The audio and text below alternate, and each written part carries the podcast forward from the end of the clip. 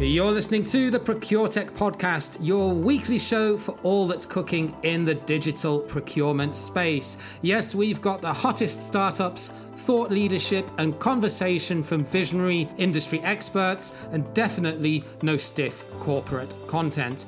I'm your host, James Meads, procurement pro, digital nomad, and ProcureTech fanboy. And now, here's this week's show.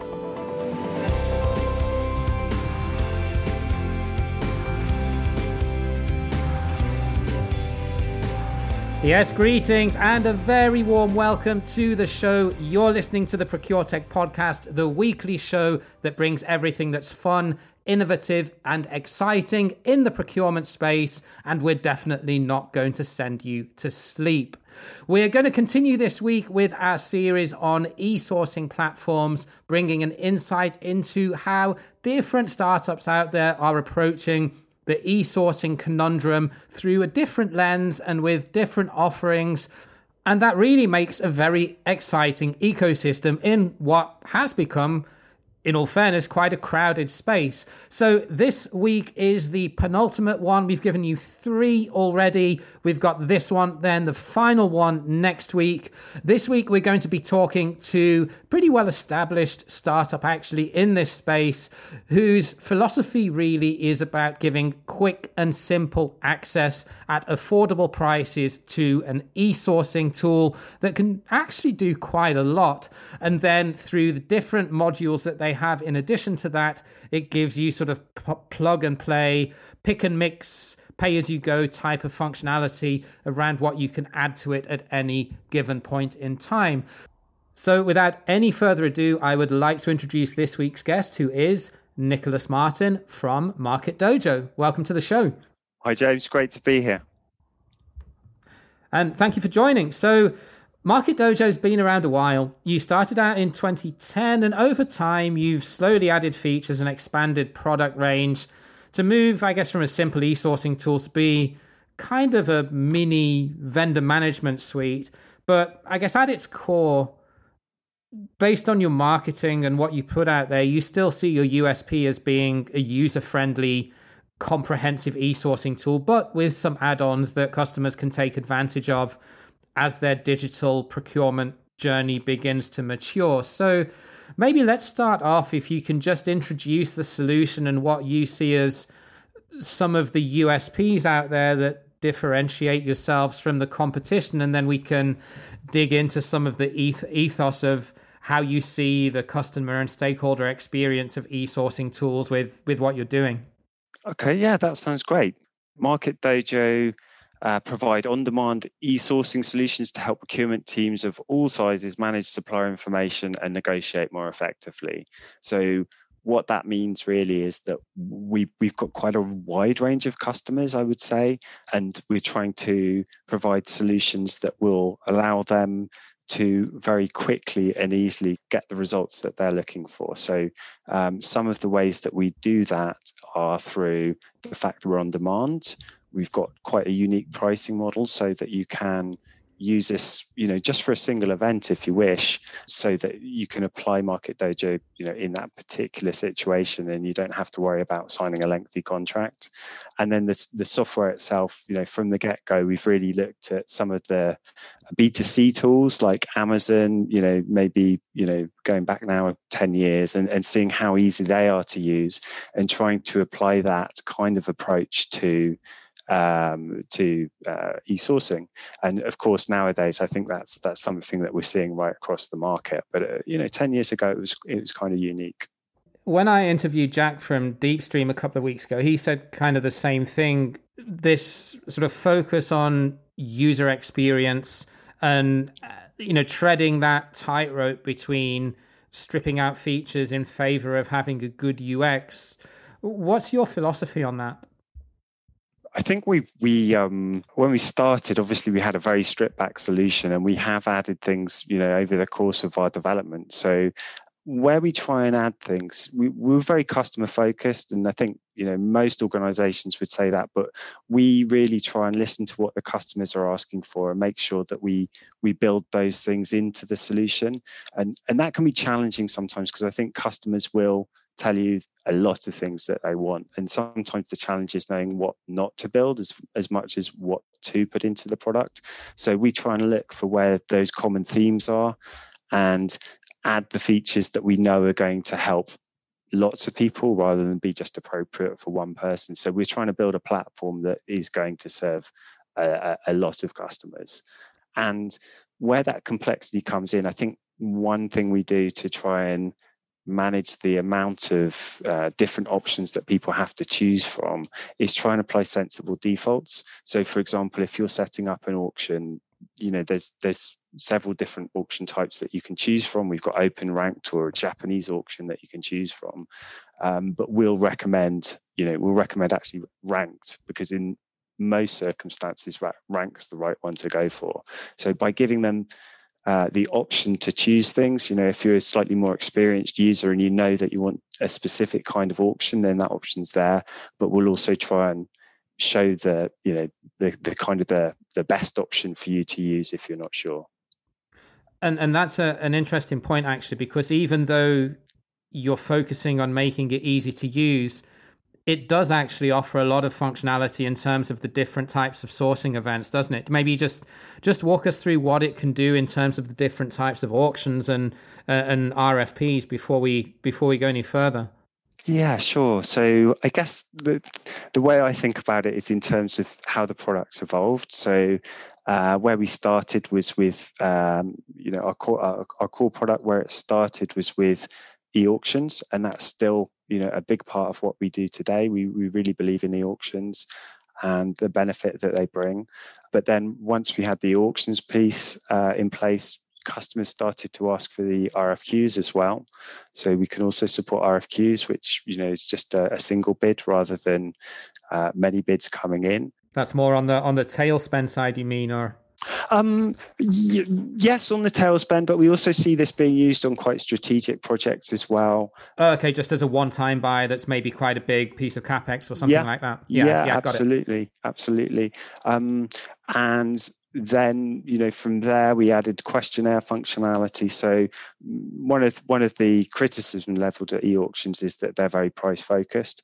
And so through using a questionnaire you can actually start to weight that price. So to, to factor in other considerations such as the product quality or the delivery timescales anything you really you can you can think of that you might want to consider. And that questionnaire weighting can actually be applied live during an e-auction or, or during an rfq so the um, suppliers are actually getting feedback on their combined score of you know their their questionnaire and their price as well which is very important for a lot of our customers. You know it's not just about price in many cases.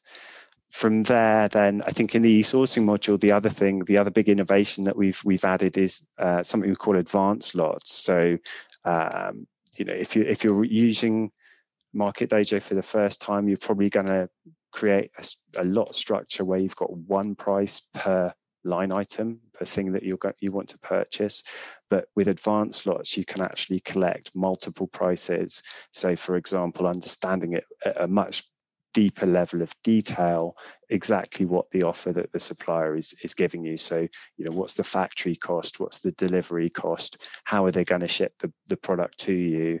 Um, are there other costs that you want to factor in the, into the final cost? So so with advanced lots you can build all that that information in into your uh, lot structure. So having that kind of waterfall or cost breakdown to understand what the end price is is made up of, you mean?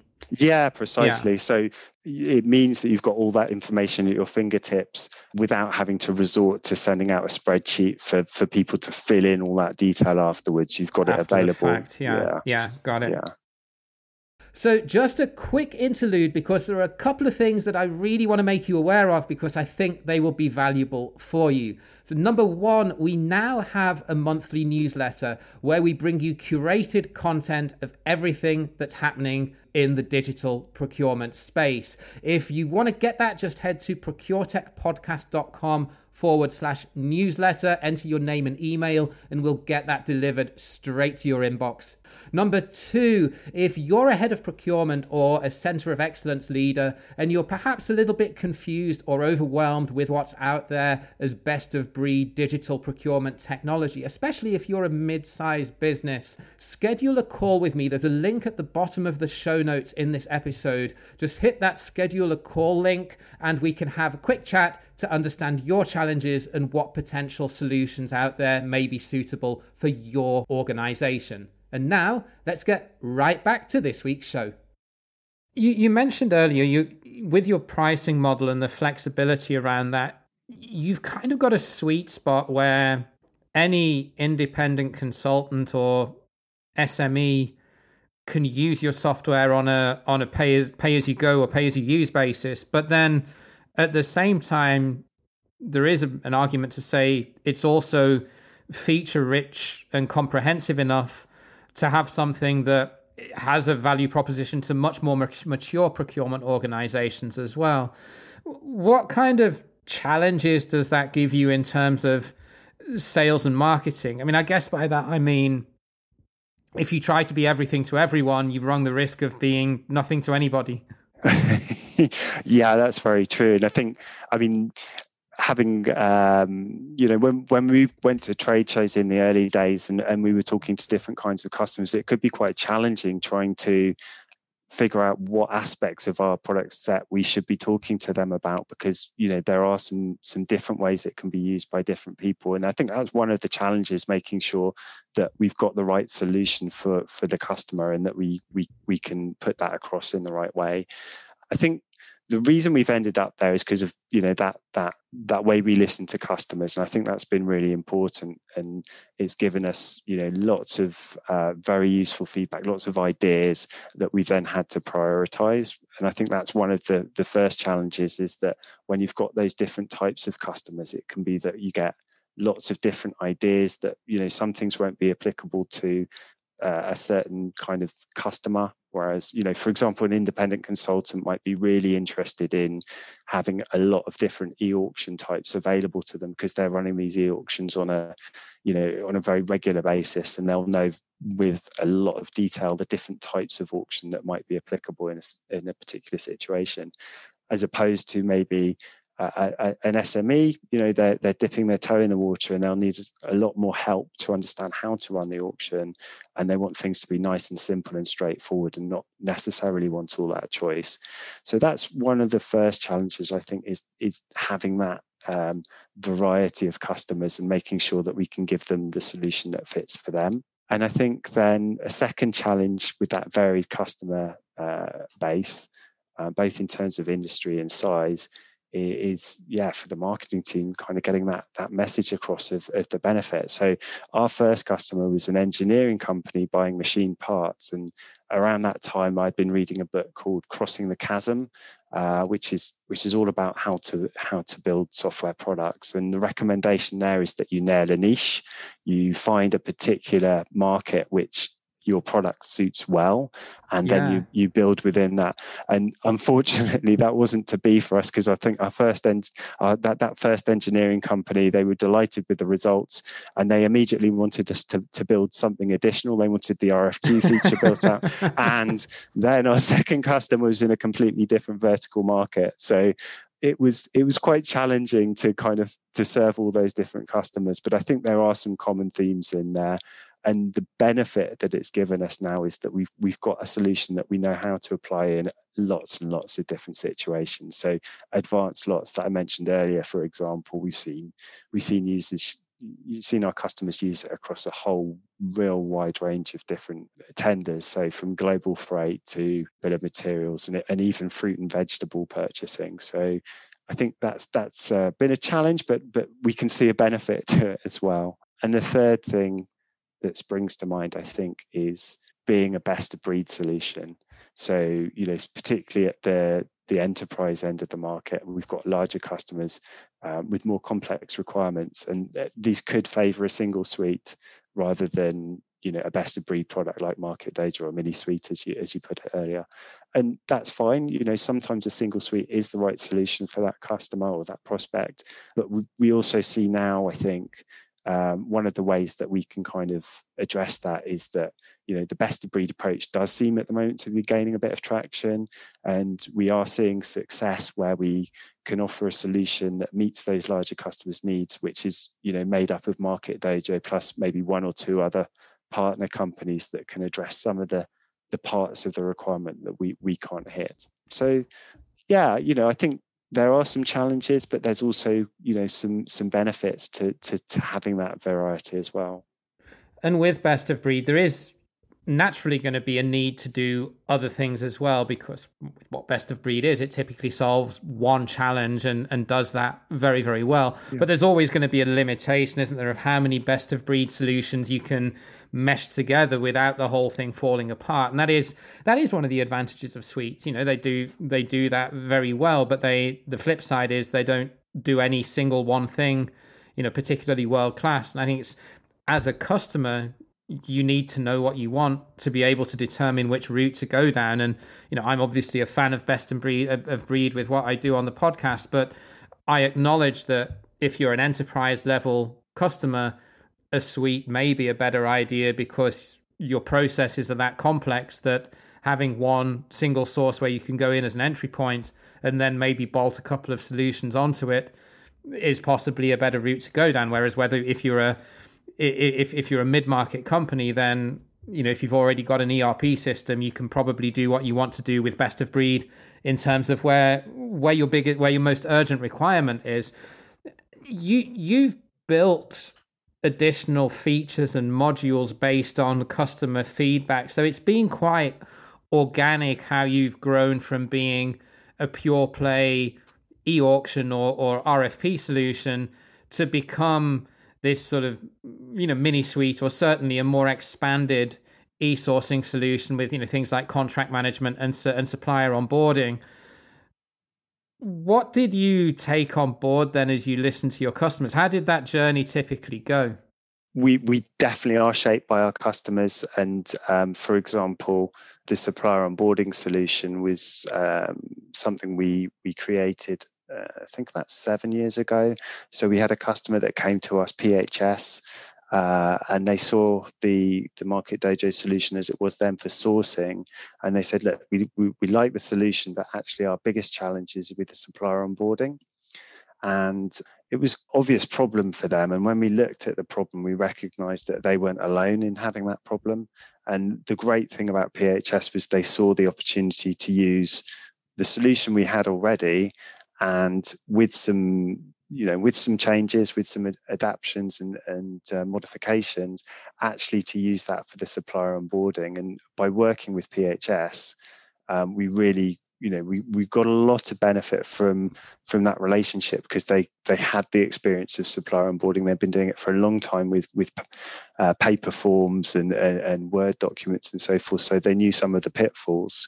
Um, and we were able to um, use their expertise to, to make sure that the solution worked well, not just for them, but for the other customers that, that had a similar pain. So that's worked really well. But there have been also occasions when we said, no, this is just too far outside of our our vision for for for us to pursue and and we're going to have to say no on this on this occasion so i think what's been important is yes listening to customers but also having a really strong vision of of where our boundaries are and having a solution for for the things outside those boundaries. So, you know, where where perhaps our, our mini suite doesn't offer a, offer a, a solution. So, a great example is with Per Angusta um, and their pipeline is savings modules. Um, we can we can recommend and we can integrate with partners, um, and and also you know we've got a simple contract management solution. So if your contract management requirements are, are, uh, um, just around the the storage of contracts and notification about expirations and things of that nature. That's great. Use Market Dojo, but if you've got a more regulated environment or a need for something uh, which supports contract authoring, then perhaps you would want to talk to one of our contract management partners and, and plug in that module there. So I think the answer is that you know the important thing for us is to have a strong vision of where we do and don't uh, provide a solution. And that's important to recognize and be self-aware enough to be able to acknowledge that because you, inevitably you can't do certain things as good as you know single best of breed solutions are going to offer. And if you're trying to build all of these things as additional modules you're you're going to hit the wall at the end. So i mean it's um yeah that's interesting to know that you you know you have an active strategy of partnering with with other solutions yeah absolutely with with the model that you're offering then with the flexibility that that offers in terms of the entry point and then being able to add on modules if and when you need them. If you're not necessarily then getting long term contractual commitments off all customers, obviously, as a customer, I, I, think that's great. But does it then give you headaches in terms of being able to accurately forecast revenue and does that then impact your r&d or, or your staffing? Uh well, not really. I would say no. I mean i mean you, you're right. You know we we we we have customers that will come and will will use us on a one-off basis and um and then not continue. Um i think the way we look at that part of the market is the way probably the same way that a, a business to consumer company um, treats their free plan um, it's a great yeah. entry. You know, we want we we don't want to do it for free because we want to see some commit from from customers. You know, quite often that'll be a, a an e-auction event or some kind of similar exercise, and in those kind of circumstances, as you as you know, James, you need to put in the effort to get the results. So you need clear specifications. You need a number of suppliers to participate. So we we we don't do it for free because we see it as as an indication that the customer's got a commitment to to making a success. But we don't necessarily aim to make a big profit at that point. What we're trying to do is prove that Market Dojo is you know a, is going to bring some value and and and deliver results for that customer, and then hopefully they will see and want to continue and perhaps you know buy buy a year license or perhaps continue with us in some other way. So i would say you know it's not really it's not really a big challenge not something that keeps us awake at night. Mind you I, I, guess you might get a slightly different answer from our sales team you know in terms of trying to manage all those different customers and prospects and so on but for for, for the organization i would say no and and yeah, that's that's a great point actually. That go, that plays into the whole Seth Godin marketing philosophy of getting your customers to be your biggest evangelists, and then ultimately ultimately it helps you save on sales and marketing costs in the long run. I suspect. Yeah, absolutely, and the the whole organisation's kind of um, quite focused on that. So we we have some uh, across the organisation some objectives to get good good customer feedback. We use a site called Capterra, um, where uh, customers yeah. can re- use reviews and, and across the organization we try and make sure that where where we are making our customers happy we can get them to talk about it. So last question nick. If um, just tell us a little bit about your future plans and then if anyone wants to get in touch and maybe sort of see a demo or learn a bit more uh, what's the best place that they can do that and get hold of you?